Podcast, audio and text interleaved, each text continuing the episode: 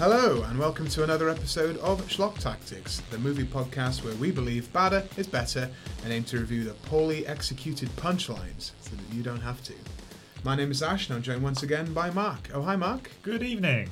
And as you can tell by the title, today we are going to be reviewing two films featuring Pauly Shore, uh, one time go to for your goofy kind of bro dude comedy films for the, the early 90s to mid 90s. So we're going to be reviewing Son in Law from 93 and Biodome from 96, one of my all time uh, favorite bad movies, probably in my top five. Wow. Um, yeah, you'd be surprised how many of my favorite bad movies feature Kylie Minogue. Uh, it's the thread that runs through them all. If you can, if you check out any movie with Kylie Minogue, it's gold. Yeah, Mid 90s. yeah, like, mid nineties exactly.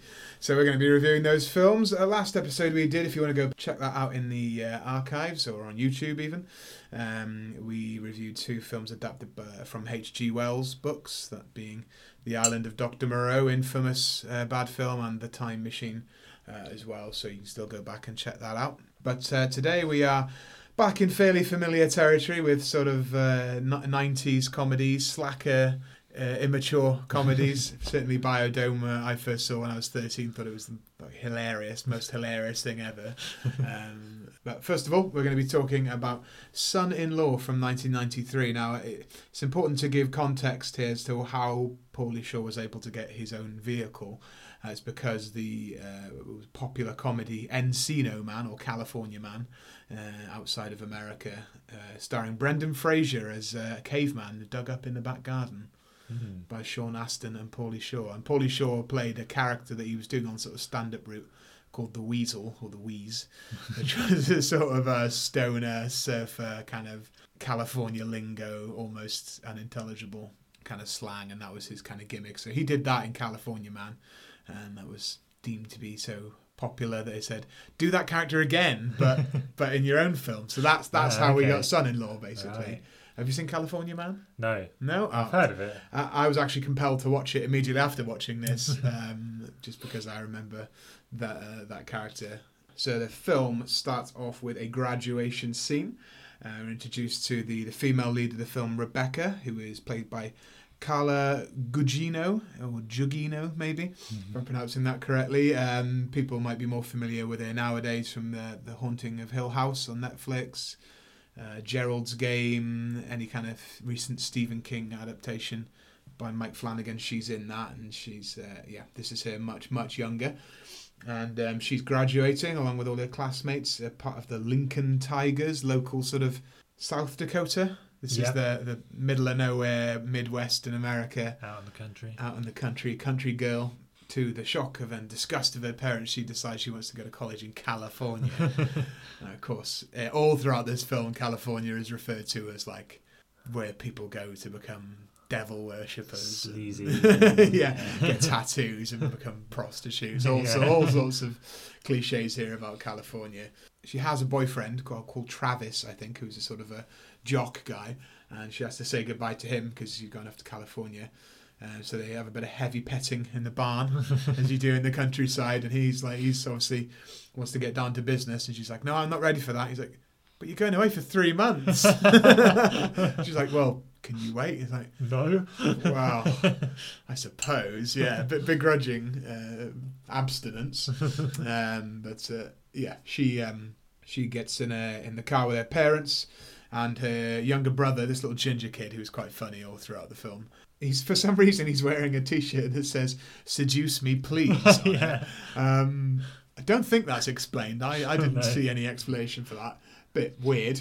I He think is, it's uh, just to indicate that he's got a, He's California. like a slightly more mature sense of humour than his age. Or not Yeah. mature, but like more Yeah. advanced than his age. yeah, yeah. He's meant to be, I think, like a horny teenager, even though he looks about twelve. Yeah, he looks about yeah. nine, yeah.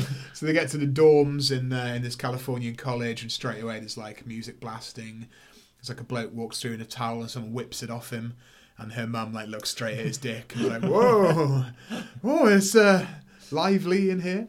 Get to her room, and straight away, um, her younger brother starts going through um, her underwear and her roommate's underwear. It's like, oh, look at these panties. You ever wear something like these? Quite often making sexual references to his own sister, Yeah, which is a a strange vein of, of humour. I guess they're going for the from the country, maybe slightly incestuous Yeah. thing, but it's not so obvious as to make it like funny. It's No. just weird.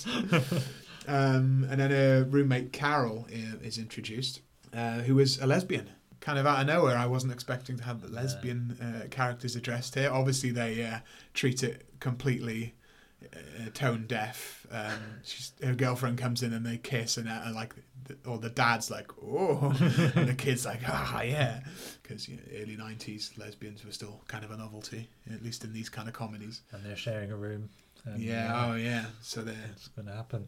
Yeah, the the kid is kind of fantasizing about his sister getting it, getting off with a lesbian. Yeah. Strange. We are introduced here to Pauly Shore himself. Uh, his character is called Crawl here, which, as I say, is basically um, his character Weasel. In, in a California Man, he's called Stony. In this, he was nearly called Snake, but he ended up being called Crawl. You can see the kind of pattern Yeah. here, the theme of like dude names. And he is exactly what you would sort of expect, just like a stoner, surfer, metalhead kind of guy. He's hanging upside down from like one of those bars when their dad comes in and he says he's the resident advisor, so he's somewhat in charge of all these sort of students, which is obviously worrying Hmm. to the parents and to everyone probably. And Butthole Surfers is playing over the top of Is this it? as well. Yeah. That seems appropriate. yeah, yeah. Oh, yeah, of the time, '93 grunge is massive, isn't it? Yeah. So Crawl is um, introduced to to Rebecca as well.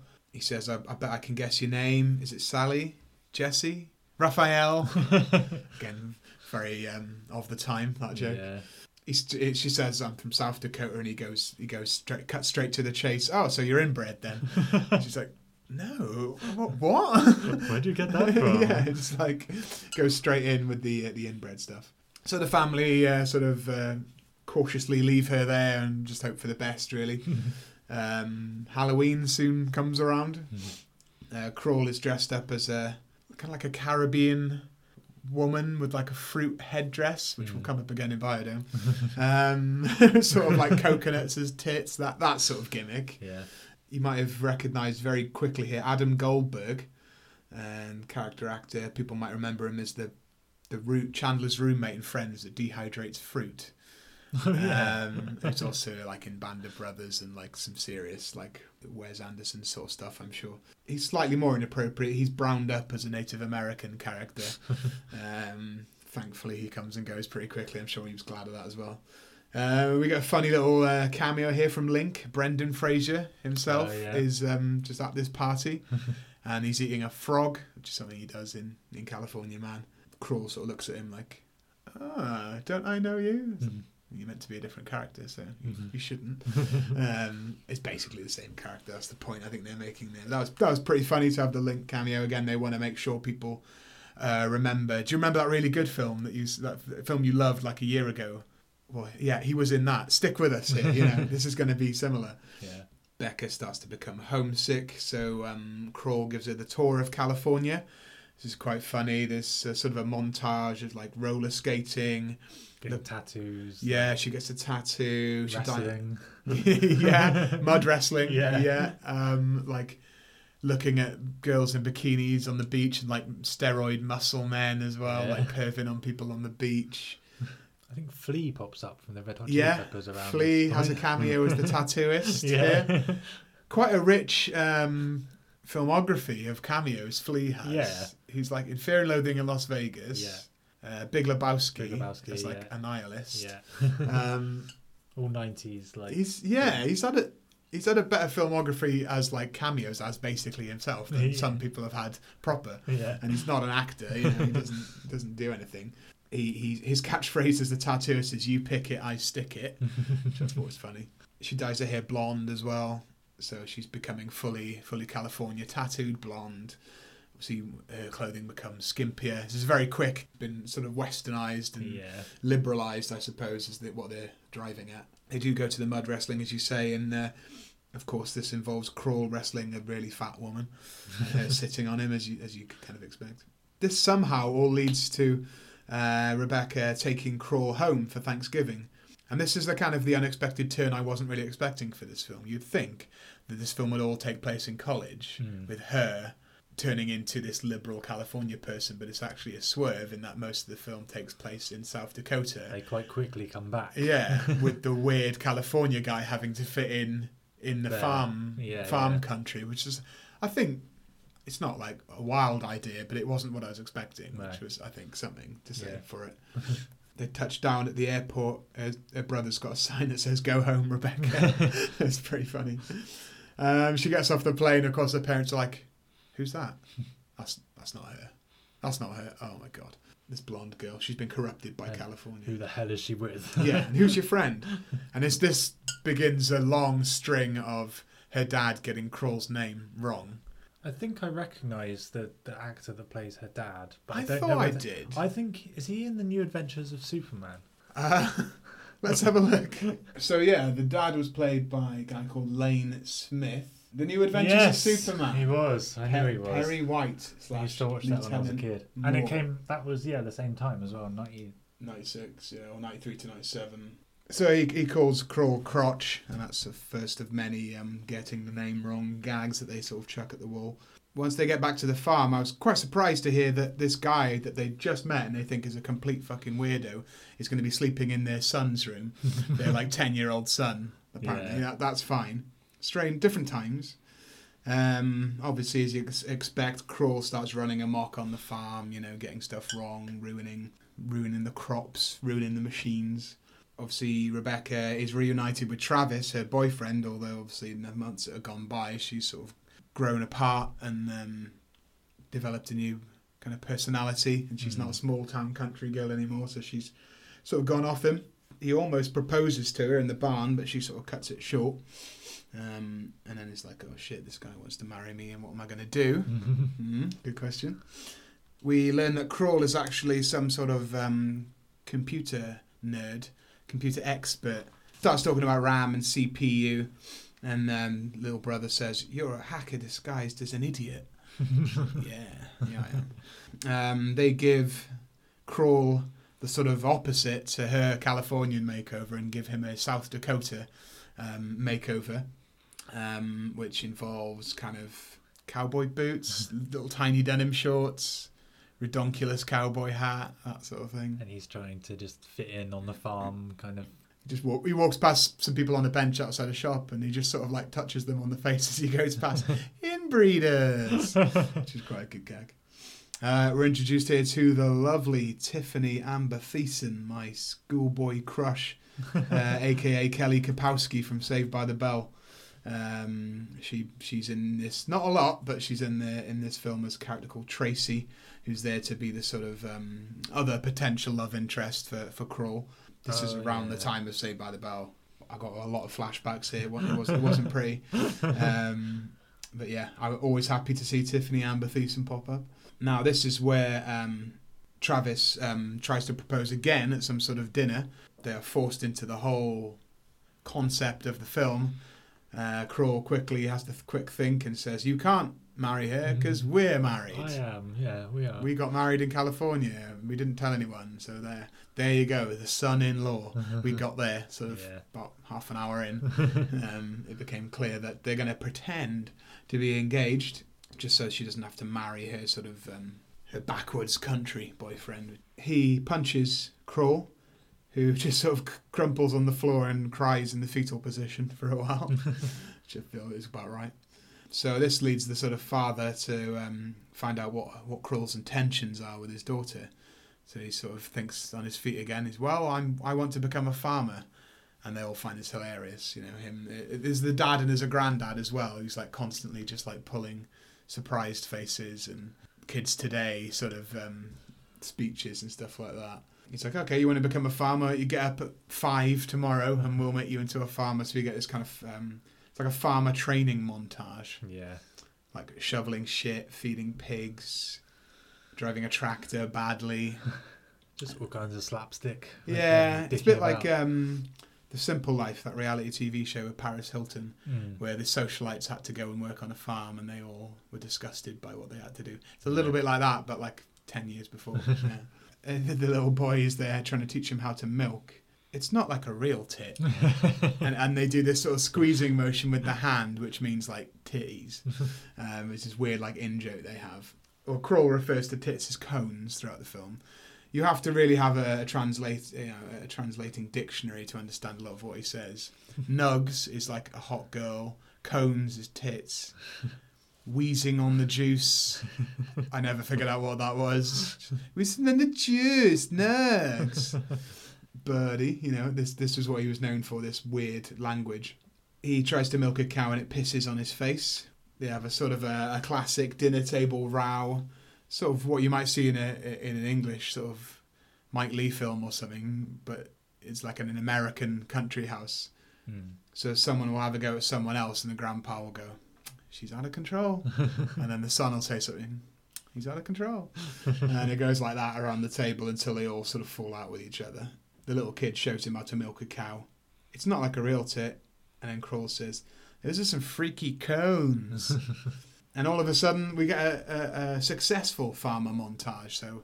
I don't know what happens, but all of a sudden he's still doing stupid stuff, but it seems to work Hmm. like he accidentally writes his name with a tractor in a field of corn, um, stuff like that. He's able to make an effective pig feeding route or shit like that, you know. So for no apparent reason, he's still an idiot, but he's somehow successfully farming. Yeah. that's the kind of gimmick. I get a Billy Ray Cyrus joke here, which very accurately dates the film to 1993. He walks in on uh, Rebecca's mum in a sort of bath towel, and she quote gives him a semi. She's like a peach on a window. Um, so he offers to give Connie a kind of a MILF makeover for the hoedown, which they're going to go to the, the, that, that evening. So she turns up in this sort of hot pink halter top, gets uh, gets Rebecca's dad going, basically gets the fire stoked again. This hoedown's pretty funny. Um, a band on stage, and Crawl gets up and starts singing, you know, take your partner by the hand kind of stuff, but he turns it into being about tits and boners. And, you know. Funniest bit here is the really old guy playing a banjo starts doing windmills with his arm. Oh yeah. And then the singer of the Hoedown band, the original singer, does a stage dive and no one catches him. Which is quite of course, you start to get this, as you can well imagine, the fake engagement. They start to develop real feelings for each other. Hmm. No, maybe it wasn't fake after all. Maybe we really do love each other. It's pretty predictable, really. He finally gets to whittle some wood with the grandpa, the pappy, who's constantly sitting on the porch, like spitting tobacco and whittling wood. Rambly here. They go on a father son fishing trip. The grandpa has like a heart attack or something, so Crawl gives him mouth to mouth. He tried to kiss me. Yeah, I know. Yeah, of course that doesn't go down too well in uh, Midwest America. yeah. Gay. Travis and his kind of buddies throw Crawl a bachelor party, and you know you can sort of see where this is going. Um, Tiffani Amber Thiessen returns, hooray, to do a sort of sexy cowgirl dance, sexy kind of double denim um, dance on the jukebox and stuff like that. So that was good. she ends up fainting and then wakes up in the barn the next morning next to Crawl, which Oh, of course yeah. Rebecca sees. And she's like, "How could you do this? You've cheated on me." Uh, And they're like, Yeah. uh, "Did we?" Uh, and they don't even they- know whether they've got no it. idea why, what they're doing now or what's happened. And it's not a real engagement anyway, but there's this whole sort of like, but you're still not meant to cheat. Obviously, you're not meant to cheat if you're meant to be engaged. But, Mm. So they have like a fake breakup to their fake relationship. It was around this time I started to think to myself, shouldn't they be going back to college at some point? It seems like Yeah. they've maybe been several months here on This the is farm. quite a long break. It feels like months and months here. And It's revealed that um, that Tiffani Amber Thiessen's character was was spiked by Travis, hence why she passed out at the at the bar and why she can't remember what she'd done. This all gets revealed. Travis, I think he gets punched in the dick, kicked out of the house. Crawl and Tracy come back in to go, no, we can explain everything. She was drugged. We didn't bone. And he's like, that's right. So you guys didn't bone. He's like, that's right. He didn't bone me. And he's like, no, I didn't. Yeah, all right, we get it. Yeah, yeah. and it turns out that a big kind of fat farmhand guy, I forgot his name, Theo, I think it was. He he sort of uh, agreed to drug her. So he's fired. Travis is out on his ass. Rebecca's just about to explain that the whole engagement was fake, but but Crawl stops her and says, Oh, we've decided to postpone the wedding for a while, see how it goes. Hmm. So there we go. Did they go back to college? I don't think they went back to college. so. It's really the story of two people failing at college, but being good at farming. Yeah. And what kind of message this was meant to be about. So that's it. Son in Law from '93. What were your uh, overall impressions of this film? Quite enjoyed it. Yeah, it was pretty daft. I'd never seen any Pauly Shore before. So, Okay. Yeah, it kind of set the bar for me, set the tone. It's quite hard to figure out the character if you're not familiar with Pauly Shore. Yeah, yeah. A lot of the words probably were confusing to you and me. a lot of the humour was really daft, but yeah. it was just good fun. Like nothing particularly bad happens to anyone. It's all daft. It's all silly. It's all just. It's just fun. sort of '90s fare. Like both of these films, I think, can you can compare them to stuff like Jim Carrey stuff from the same era, uh, Bill and Ted. You know that kind of like daft, stonery, slacker sort of stuff. Like Mm. Dumb and Dumber comes to mind with both of these films.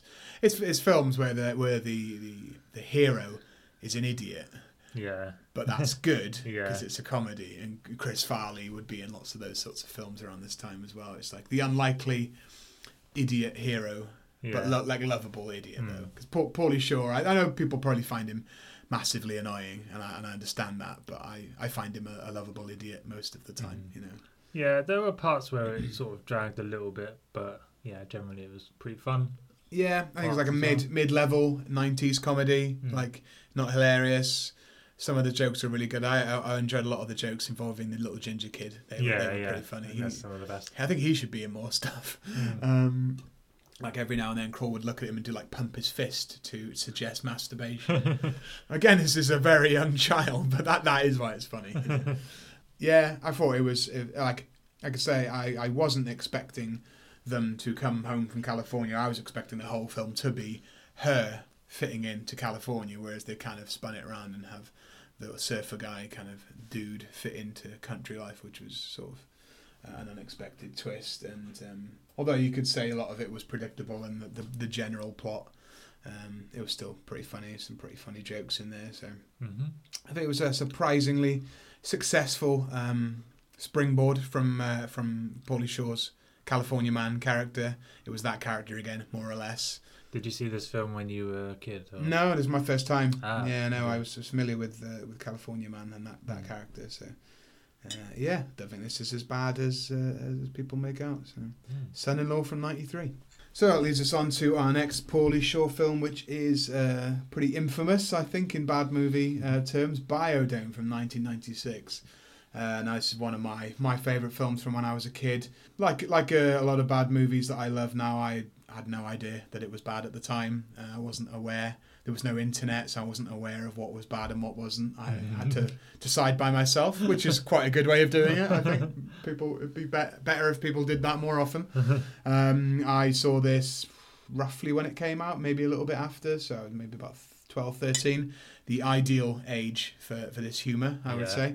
Probably rented it on VHS. Uh, I, I loved it so much, I even had my hair done like uh, like Doyle, like Stephen Baldwin's um, character Nice. a couple of years after this. Basically, as soon as I left secondary school, I was like, I'm getting my hair done like Doyle from Biodome. so I had these little, sort of a bit like Zach De La Rocha, you know, very Yeah. short dreadlocks. I thought that was a pretty good look. Like a young uh, Dexter Holland from Offspring. Yeah, yeah, a little bit. so uh, this had a massive influence on me, both uh, visually, humor wise. Definitely, I still reference this film every now and then. Keep on cruising and shave poochie poochie and stuff like that. And people look at me confused because not many people have seen this. Uh, it's got a, a one score on Metacritic, which I believe is pretty rare, pretty exceptional. One percent. Um, so, against my better judgment, I am including this on a bad film podcast, even though I think it's brilliant. Not everyone agrees, so it's because it's got a one meta score. I thought, well, what a what a good time to, to review this and, and, and shoehorn this in here. So, yeah, this is Pauly Shore once again. A couple of years down the line, he'd been in a couple of other sort of leading uh, lead roles in goofy comedies, basically one a year from California Man onwards. Um, but this is him um, sharing the spotlight with uh, Stephen Baldwin, one of the many Baldwin brothers, one of the lesser known Baldwin brothers, especially after this film. Uh, I believe Alec Baldwin told him, "Whatever you do, do not do this film. It will completely ruin your career." And yeah, we didn't. What hear- happened after didn't- this? We didn't hear much from Stephen Baldwin after this. the only other film I've well, he was in The Usual Suspects before this. Was he? Uh, yeah, he was one of the one of the the ensemble cast in that film. Ah. And then I saw him in saw him in a film where he was handcuffed to Laurence Fishburne for some reason. it may have been around this time. And then the most recent film I saw him in was a Sci-Fi Channel original called Shark in Venice, which is exactly what it sounds like. So um, yeah, it didn't do him any favors this film, but um, you know, Pa- Pauly Shore, the only way he could go was up from from here anyway. So uh, um, yeah, we also have. Um, the great Kylie Minogue in this film. Yeah, I didn't know she was in it Um, until. she's been in many many bad movies. Not many maybe, but every film she was in was bad. um, uh, Street Fighter the movie, of course, we, we bring up every episode. I feel. I think she's coming. She's coming off of Street Fighter the movie. Actually, um, what a what a streak. Yeah, it was probably a year Um, after. She peaked with Street Fighter and Biodome. Yeah. Imagine that. Kylie, Kylie Minogue um, in one of her one of her only sort of feature film. Um, uh, oh no, her character is Dr. Petra von Kant, um, which said with an American accent is uh, is ambiguous. Um, William Atherton, I think you'd have to say, is the only legitimate actor in this film. He's known for being the asshole in Die Hard and in Ghostbusters as well Hmm. he's taken a bit of a step down here. And also stars um, Joey Adams, who would be uh, would star in Chasing Amy a year after this, Oh, yeah. but she's not quite there yet. So No. here we are. um, so Biodome basically revolves around Pauly Shore as Bud McIntosh or Squirrely, and uh, Stephen Baldwin as Doyle Johnson, aka Stubbs. Gets quite confusing with all the names. To be fair to Pauly Shore, this is not the same character again. I feel he evolved the character a little bit. He's playing something slightly different than his um, than his birdie thing. He's playing a little bit more straight, which uh, I think is to his, to his credit. Great soundtrack to this film. I still love it. It's Mm. got like a lot of Oh, skate yeah. punk, Crash Test Dummies, uh, da da da, a lot, like a lot. Yeah. Um, Faith No More, all sorts of good stuff in here. So I, I would listen to this soundtrack still today. Along with Tony Hawk's, this would have introduced me to punk and Hmm. stuff like that at the time. So we get this kind of skate punk over these credits that are just wild, like dolls that have got their eyes plucked out, flying at the screen, like sunflowers rolling around, like ransom notes, road maps, fucking mental kind of MTV type thing. Yeah. And then we open with an environmental montage, which is talking about, you know, um, global warming and uh, oil spills. Stuff that was hilarious in 1996. Yeah. Um, nobody took seriously. Yeah, I was Just the whole say, premise like, for the film. Yeah, I was surprised at how there was just no kind of environmental awareness No. back then. And I think perhaps they're a, I think perhaps they're a little late in the day in '96, but yeah, the whole basis of this film is laughing at environmentalism, which is uh, not dated well, has it? Um, we we see Dr. Noah Faulkner, uh, William Atherton's character, in and the rest of the scientists. So it, the whole the whole plot is laid out basically in the first twenty seconds. Hmm. Um, there's going to be a biodome, which is this sort of big glass enclosed building where five scientists are going to live for a year and see if they can maintain the environment and big experiment in, in environmentalism and the way the world is going and if we were just contained within a thing could we could we maintain it or would we wreck it basically um, so we're introduced to Bud and Doyle here straight away kind of sitting on their couch as you'd expect being idiots Bud um, smacks Doyle in the head with like a world atlas for no apparent reason at the time. Uh, they start shouting, Free the Mahi Mahi, free the Mahi Mahi, because there's like a, a fish on the wall. Oh I remember that, that line quite well. Uh, their girlfriends turn up, um, so that's uh, Jen and Monique. Monique is played by Joey Adams, who mentioned there from from Chasing Amy.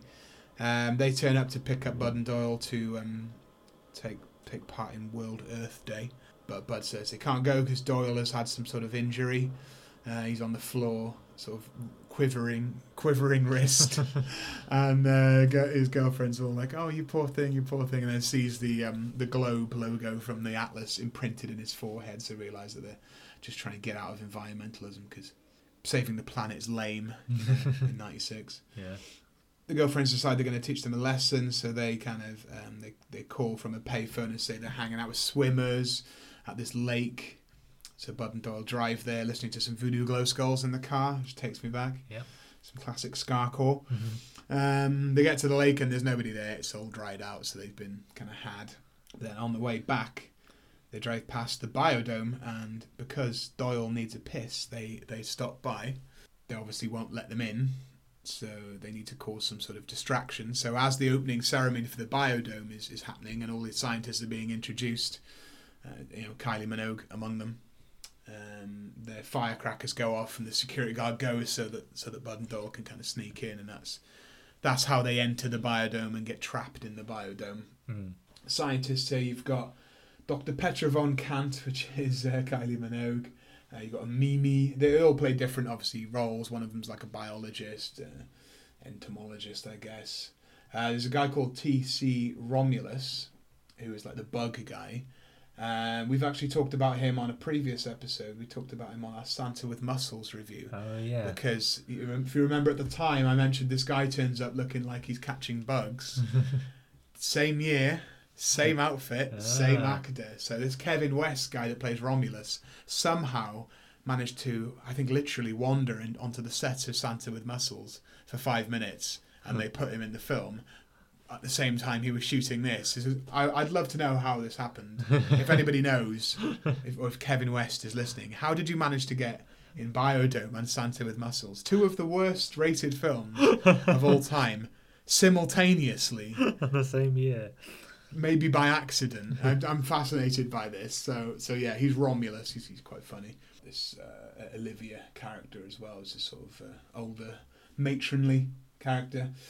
And then William Atherton as Dr. Noah Faulkner is the leader. He's, he's quite funny throughout. Well, they get stuck in the biodome because he pisses in the rainforest. Yeah. And a big, every now and then you get this close up of this old computer screen with an alarm going off and stuff, saying stuff. They've got toxins being introduced into the rainforest when he's pissing in it. They do chuck a lot of the wall in this film, to be fair. Not all of it lands, but you get we got our first taste of the Crash Test Dummies. I believe it's the Crash Test Dummies. Da da da. Whoever it is that does the da da da song. Oh yeah. Uh, Mr. Leakey is here as well. Mr. Leakey is the main investor. He's like the the big wig. Uh, he was in The Burbs, a great Joe Dante film from the late eighties. That's what I mainly recognise him from. And he has to think on his feet because all the reporters are like, "Why have you got these two guys in there? That's two idiots." Like uh, because they've closed the doors and everyone's trapped in there for a year. So he's forced to sort of come up with something on the spot and says, "This is to simulate chaos theory." Yeah. in action and how to deal with it, which is quite clever. They're trying to figure out how they managed to get in there. Are they terrorists? And they go, no, they're not terrorists. It's worse. They're college students. they didn't look like they were doing much studying. I'm not sure about that. And like you say, they, they do try and chat up um, Kylie Minogue and Mimi, the other the other scientist. the cheapest lines you've Yeah. ever heard. Yeah, all used. Yeah. Are you tired? Did it hurt when you fell from heaven? All this kind of rubbish. So it's just non-stop gags here. We get we get quite a few um, three three in a row actually where they, they start singing um, Spider-Man to the tune of Iron Man and like with these get these wacky sound effects when they do. It's very cartoony. A lot of their jokes are accompanied by sound effects just coming in uh, like seemingly out of nowhere in the background. There are a lot of references to like rock and metal bands. yeah. They reference yeah Black Sabbath, Iron Maiden, Def Leppard at one Mm. point, like saying about having a drummer with one arm. Or Yeah. And Dio as well at one point. They say uh, to uh, to Faulkner, "You think you're so smart? Are you a rocket scientist?" Yes. oh. and I, well, I like the joke where they say that uh, you're not one of those crazy cults, are you? That sort of wear like skins as loincloths and have like massive orgies. No. Ah, damn it. That's quite a good one. There's a recurring joke in the film where they, they play rock paper scissors, but um, Doyle always goes for rock Hmm. every single time. so they do that for the bedding, and Doyle loses all the bedding and is forced to sleep in a bin bag. Things are starting to get tense within the scientist team. They're, you know, they don't want obviously don't want uh, Bud and Doyle there. They're taking up all the food. They're using their toothbrushes, this sort of stuff. Um, and Faulkner decides to sort of try and include them a bit, so they takes them on the on the tour of the biodome. They start smoking, and he said, "Let's make a rule: anything you did at home, you can't do here." Like anything and then you get them shaving a dog um, with loads of shaving foam flashback shave poochie poochie shave poochie poochie Just one of the many unexplained kind of flashbacks, which I which I love. We get a lot of musical montages, but here's one here set to Faith No More. We care a lot, which is pretty cool. Yeah. There's a montage of them. I think I think this montage is them sort of trying to help but not, but being stupid. That's the kind of gimmick here. Mm. Again, trying to crack on to the scientist girls. Kylie Minogue sucks off a carrot. yeah. Um, strange. She's wearing these tiny sort of jungle shorts, like um, jungle explorer shorts throughout the film, which which I did enjoy. Uh, and the end is sucking off a carrot, so yeah, you can imagine the impression it's made on me, thirteen-year-old. we get, I think genuinely one of the, the the MVPs of the film is the Russell character, deadpan kind of miserable guy that I think is meant to be going out with uh, with um, Monique's mother. It's vaguely referenced, but he's constantly sitting around in her house. she comes in and says, "There's beer in the trash in the in the bedroom. There's beer in the trash in the kitchen. There's beer in the trash in the garage. What does that tell you? We're out of beer." but like deadpan, it's brilliant. That actor looks familiar as well. But Yeah, I know what he's- um, but he's he's really good in this. She asks him to go out and get beer, and he says, "I can't because I hurt my bladder rollerblading." Deadpan, it's great. Um, so obviously the girlfriends find out that Bud and Doyle have um, wound up in the biodome. They come and obviously say how proud they are of them, and of course this is an opportunity for Bud and Doyle to pretend that it was their plan all along. We, we do care about the environment. You were wrong. You know, we've signed up voluntarily for this um, this environmental thing Mm. um, which obviously they would do. One of my favourite flashbacks here is um, the, the farting flashback. Uh, the, the costume decisions are very interesting. Bud is dressed exactly like Crawl or Stony Mm.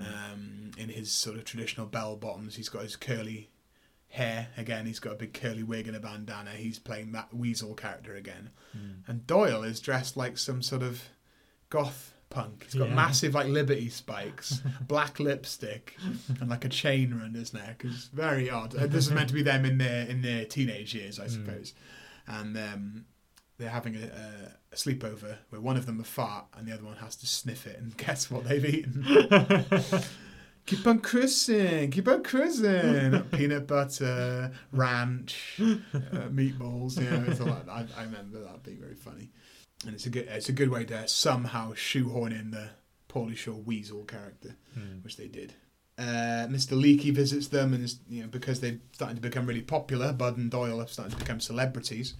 Talking about merchandising opportunities, they say that they should make condoms. Something about them being super lubricated. I'm not sure. Action figures that are anatomically correct, so like with massive wangs, and uh, a sex line, a premium rate sex line. Just a few of the ideas. Uh, we get the Ramones version of, of the Spider-Man theme tune here, over a montage, a gardening montage, sort of scientific talk about purple sticky punch, aka weed, and how they want to grow grow some uh, some weed in the biodome because they can use it as hemp. Mm. And that's why they want to do that. You get Rose McGowan pop up here very briefly, who was obviously in all these sorts of teen uh, films at the time. There's talk of a mega kegger outside of the uh, on the college campus. Uh, Bud and Doyle are still messing up. They make a smoothie out of the entire fruit harvest, which you know to try and impress the girls. They um, find what they think is a jacuzzi, but it's actually some sort of rain generator, and they're farting in it, which leads to the line "Mm, "Just got a little warmer." I still use. As you can tell, there's not a, a great deal of plot in this film. It's going from one gag to another, Yeah. like airplane and stuff like that. I feel it's in it's in a rich tradition. Dumb and Dumber, you could say the same about that. You know, A series of scenes that don't have any kind of structure or any sort of series flow. of Bud and Doyle being idiots and doing something wrong, Yeah. vignettes. doing something wacky. It's at this mega kegger where Jen and Monique meet these sort of guys who are pretending to be environmental um, to try and uh, get in their pants because they know Bud and Doyle are, a lot, are in, stuck in the biodome. Which they later admit they just wanted Yeah. to get laid. They later rumbles. Bud and Doyle go too far when they set up flypaper to catch all of the bugs that they accidentally let out of Romulus's room. There's brief talk of Faulkner having a third nipple, which is never never come back to. Um, um, so they end up being locked up in a room by the uh, by the rest of the scientists. But of course, they find their way into the air vents. Uh, find another room, and they they open these barrels, which sort of have biohazard stickers on them, but Mm. actually full of like Doritos Mm. and um, and snacks, um, spam. They find uh, laughing gas and start getting off their tits on that. It's quite funny. At one point, Doyle throws some sort of syringe at Bud, and it like pierces him in the heart. so they get kicked out again. But there's only one place they can kick them out, and that's out to the uh, the desert. So still in the biodome, but they're in the desert. They start. Uh, there's a funny scene where they start um, confessing things that they've done in the past because they think they're going to die. Is it one of them says that? Do you remember you had a turtle and uh, it disappeared and your cat got blamed and the cat got put down? Well, I I stood on that turtle and flushed it down the toilet and let the cat take the rap. Oh yeah. It's like, okay, well, remember your um, your auntie. Um, your uncle thought she was having an affair with a quote flamingo dancer. Um, that flamingo outfit was mine. Um, I blamed I blamed it on uh, Uh, on your uncle. And then the last story is just like something It's about the Great the- Chipmunk Fire of Yeah, seventy nine. yeah. Which comes up later on as well. Yeah. So Doyle just says, "Remember the, the the chipmunk that that went into the gas, the kerosene, and flipped off of the plank in the garage and wiped out half the neighborhood. Was that you? No, but it was pretty funny. Big build up. So they they wander around the desert. This must be a pretty small desert, uh, considering it's indoors. Um, and they eventually just find a window with a key in it and open it, and there you go. Hmm. Far fetched, which they do acknowledge. Russell turns up again with a pizza delivery outside the biodome. They just call it on a payphone. um, there's a funny joke where they say, Russell, how did you get a job? He goes, fucking President Clinton. Oh, and they're like, are you? Which has got to be a Monica Lewinsky joke, I'm sure. 96 has got to be. yeah. Uh, funnily enough, uh, you probably didn't notice, but um, Bill Clinton's brother is in this film Really? as um, should have pointed it out is a guy at the campus that gets the girlfriends to sign his Bud and Doyle um, t-shirt, and that is um, Bill Clinton's maybe half brother. I can't picture that now. Does he look No. like him? Not really. it doesn't do anything. they don't even make a Clinton joke while he's there, so I don't know what the point of it is. I don't think he's even recognisable celebrity. But there you go. There is a Clinton in this film, but they, they get a Monica Lewinsky joke in there. And the idea is they're going to throw their own biodome party or their own environmental party to rival the, the ones that are being thrown outside of the, the biodome. And here we get Tenacious D Yeah. in their first ever appearance in, Well, an- in anything. I was going to say I didn't even know I didn't even know they were together at this No, point. no, I think this was their first sort of appearance as Tenacious D. I looked it up Um, after we watched the film because I just assumed that they came out when their first album came out, like in the early noughties. But Yeah. actually, Wikipedia says they formed in '94, so a couple of Yeah. years before this. so, Yeah, this is their sort of coming out party. Yeah. Biodome, if you remember it for nothing else, was Tenacious D's first uh, appearance Hmm. in, in, in anything. Singing a song about saving the planet, which is quite funny. I always remember um, being never listening to what the actual dialogue is in this scene because you can hear Jack Black in the background just going, "We just want to save the trees. we just need to save the trees. See, need to save the friggin' trees. yeah, and that's it. Was Jack Black an actor at this point or not? Yeah, he um, actually just watched an episode of the X Files um, the other night from '95 that he was Oh, in, Yeah. um, and he was in Neverending Story three Uh, in like '93, '94. So okay. yeah, he's been around. Um, he's been around by this point. Yeah. Still a bit of a bit part. I think he would be in. Uh, I still know what you did last summer. The year after this. So Ah. He was popping up in various things. Yeah. Yeah. he wouldn't have his breakout until School of Rock, I guess. Hmm. But here they are. Tenacious D is the soundtrack to some sort of hippie back rubbing. Um, but then they all discover that there's a party going on at the biodome, so everybody from the campus goes goes to the biodome. There's just um, the computer screen is going warning: all hell is breaking loose. and like I say, the uh, the environmental fakers are there. The girlfriends discover that they don't care about the environment, and they just wanted to get laid. he says you'd have to strangle a dolphin to get into her pants. Good line. And then Bud and Doyle appear, sort of carried on um, on on these platforms. They're they're decked out in all this tropical kind of gear. Again, we get Pauly Shore. He must have this thing about dressing up in fruit. He's got he's got this massive headdress which is made up of like foliage and fruit and stuff like that. and they're regarded as sort of gods. You know, this party's just going mad. There's a there's a punk band playing sort of Ramones covers. The rest of the scientists obviously try and stop people.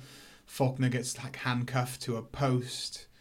Romulus like starts freaking out. It's just all, all gone to shit. Hmm. The morning morning after, uh, Mr. Leakey and his lawyers come in, and he says it's disgraceful. I haven't seen destruction like this since the Chipmunk Fire of '79. um, All comes full circle. it does. And uh, all, all the while here, you have Faulkner who has disappeared. The handcuffs have been like snapped or chewed through by rats, they say. Hmm. And every now and then you get him peeking out of a bush looking mad. so you get this sort of descent into madness from him, which I think he's quite good at, actually. Hmm. Again, he is the only legitimate actor in this film. The rest of the scientists are just like, that's it then, we're leaving. Homeostasis, the, the percentage of, of how good they're doing is like 12. And they've still got like half a year, I guess. Never going to be able to do it. But Bud and Doyle are like, no, we can fix this. This is our fault. We're going to help you. And they shut the, the back door, the back window. Doyle threatens to swallow the key. You get this big dramatic countdown. and just before he swallows it, you hear Russ going, hang on, hang on. I don't want to be locked in here. Can I get out? okay, thanks. Bye. Swallows it. Swallows the key. There's really, I don't know what this is for, but you, you see later on that um, Russ and Monique are watching the news and there's a, a news footage of a clown being shot by a sniper. Oh yeah, I think it's rewind it. Meant to be like the JFK footage, I think. It's like you can see the bullet enter and re-enter. Zoinks the clown or whatever that whatever it's called. They sort of go back a few times to rewatch it. doesn't doesn't have any purpose. It's just funny. uh, we got a montage here set to a, like a punk cover of Kids in America, which is quite enjoyable. Uh, much like in Son-in-Law, they're still doing the stupid things, but all of a sudden it's working. Hmm. So the the beer can effect of creating moisture, trying to make a filter out of uh, cigarette butts. You know, Mr. Leakey is trying to get people. Is trying to get them to leave. Um, so uh, a SWAT team says no one will be able to withstand this and start playing the safety dance by Men Without Hats. Great, a great um, novelty synth pop song. Hmm. So there's a montage set to the safety dance where they're sort of um, dancing the dance from the video, complete with the dwarf, like in the music video. I don't know if you realised that that was in the. I think for anyone who hasn't seen that music video, there's just a random dwarf. Okay. You get these sort of seasonal things, so it they're trick or treating, so you know, okay, it's October. Hmm. Happy New Year, okay. And it, so it's the passage of time, even though they're rushing it now. It's getting to the end of the film.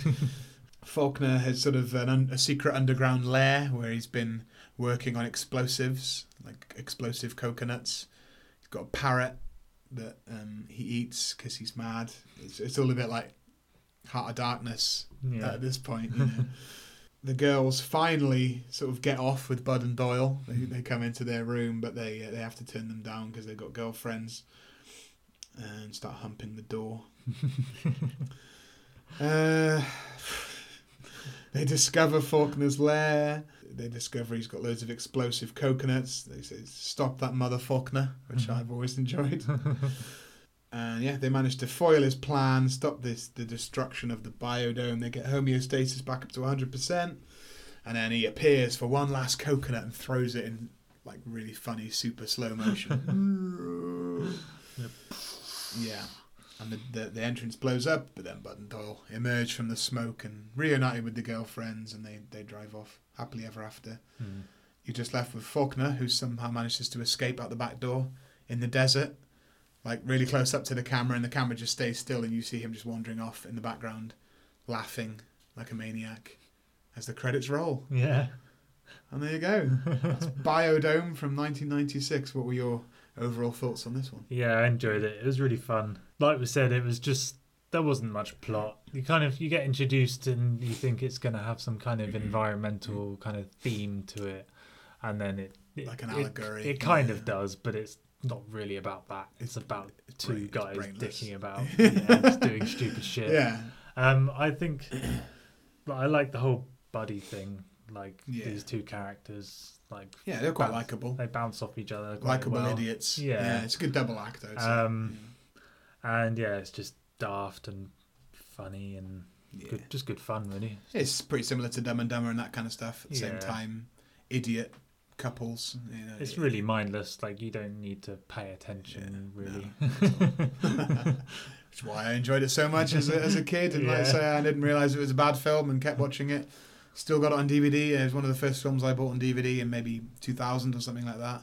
Probably Mm. had it on VHS before then. Just thought it was brilliant. Thought these guys were really cool. I'm I'm I'm genuinely quite um, annoyed that it's only got one on Metacritic. um, I, I I want answers. Um, also won a Razzie. Um, Pauly Shore won, I think, maybe his only Razzie here for uh, worst actor, although it was tied with Tom Arnold in Big Bully, Carpool, and The Stupids. That it's a four-way tie. Uh, come on.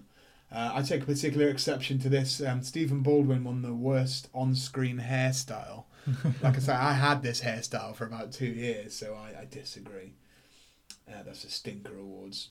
Um, I, I love Biodome. Yeah, I think it's the peak of Pauly Shore's um, lovable idiocy. Uh, Mhm. I'm sure not everyone enjoys that um, gimmick, but I, I felt this was toned down from Son-in-Law and from, from California Man, from that, that original surfer gimmick. He speaks fairly normally in this, still being high pitched and irritating in, in points, but um, this this is the maybe the peak of his acting abilities playing this this Bud character. And yeah, I've I've loved this film for over twenty years. It is funny. It is brainless. If you like Dumb and Dumber and and, and uh, Jim Carrey and Chris Farley and that sort of stuff, then I would recommend this Biodome. Uh, so, Mark, if you had to be locked inside a, um, if you had to be locked inside a giant rainforest uh, for a year with one of these films and um, have to maintain its uh, environmental integrity, would you want to be locked inside with Son-in-Law or with Biodome? Biodome. Yeah. Yeah, I did enjoy Son-in-Law. It was good, but I think um, what kind of sets Biodome apart is the having that kind of duo thing, Yeah. like bouncing off each other, Yeah. like the whole kind of because the, because you had that in California Man as well. That's the that's the point. Like, Pauly Shore was the the comedy, and Sean Astin's character was a straight man. And in, Yeah. in this, I'm not sure who the straight man is, but um, yeah, he works better as a duo, doesn't he? Yeah, that's yeah. for sure. He didn't have anyone to bounce off in, in Son-in-Law, like you say, and yeah, I like Son-in-Law had some good songs in it, but I think this had even more of that in it, and like more references to bands as well. it was more like- '90s, Yeah, or it's more what I remember it from the '90s. felt yeah. more like alternative kind of. Like just the way Pauly Shore looked in Son-in-Law didn't look like he was in 1993. No. He looked like he was in the 80s. yeah, Um, Biodome is qu- pretty quintessential um, 90s slacker comedy, I would say. mm. Um, so yeah, I would agree. I would I would love to be locked in a, in a room with Biodome for a year. Um, I've watched it so many times over the years. I can I can quote it pretty word for word. Kind of reminds me of like an American version of like Bottom, Mm. Rik Mayall and Ade Edmondson. Yeah. Very similar, and like Laurel and Hardy, it's the same kind of slapstick, toilet humor, Yeah, silliness for like teenagers, uh, juveniles, you know, Mm. and that's that's what I was then, and I guess that's what I am now, mentally. Yeah, Biodome is the the better bad movie here. I don't even think it's bad. I just wanted to review it. So Metacritic, you're wrong. Razzies, you're wrong. Biodome is amazing. If you think Biodome is amazing, or if you think it's shit, we'd love you to uh, get in touch and let us know why. You can find us on Facebook, Instagram, and Twitter at Schlock Tactics. Uh, let us know where you stand on this uh, divisive Biodome film, and if you've seen Son-in-Law, what you think of that. If you've seen California Man as well, let us know what you think of that. Um, so, well, recommendations if you like uh, either of these films. So we've mentioned um, Encino Man or California Man a few times. That is um, Pauly Shore's kind of breakout role, if you can if you can call it that. In between um, California Man and Biodome, he also did a film called In the Army Now, where he played a character called Bones Conway and something called Jury Duty. Um, I haven't seen either of these films. I've only seen the posters, um, but I, think it's uh, two more son-in-laws, uh, essentially.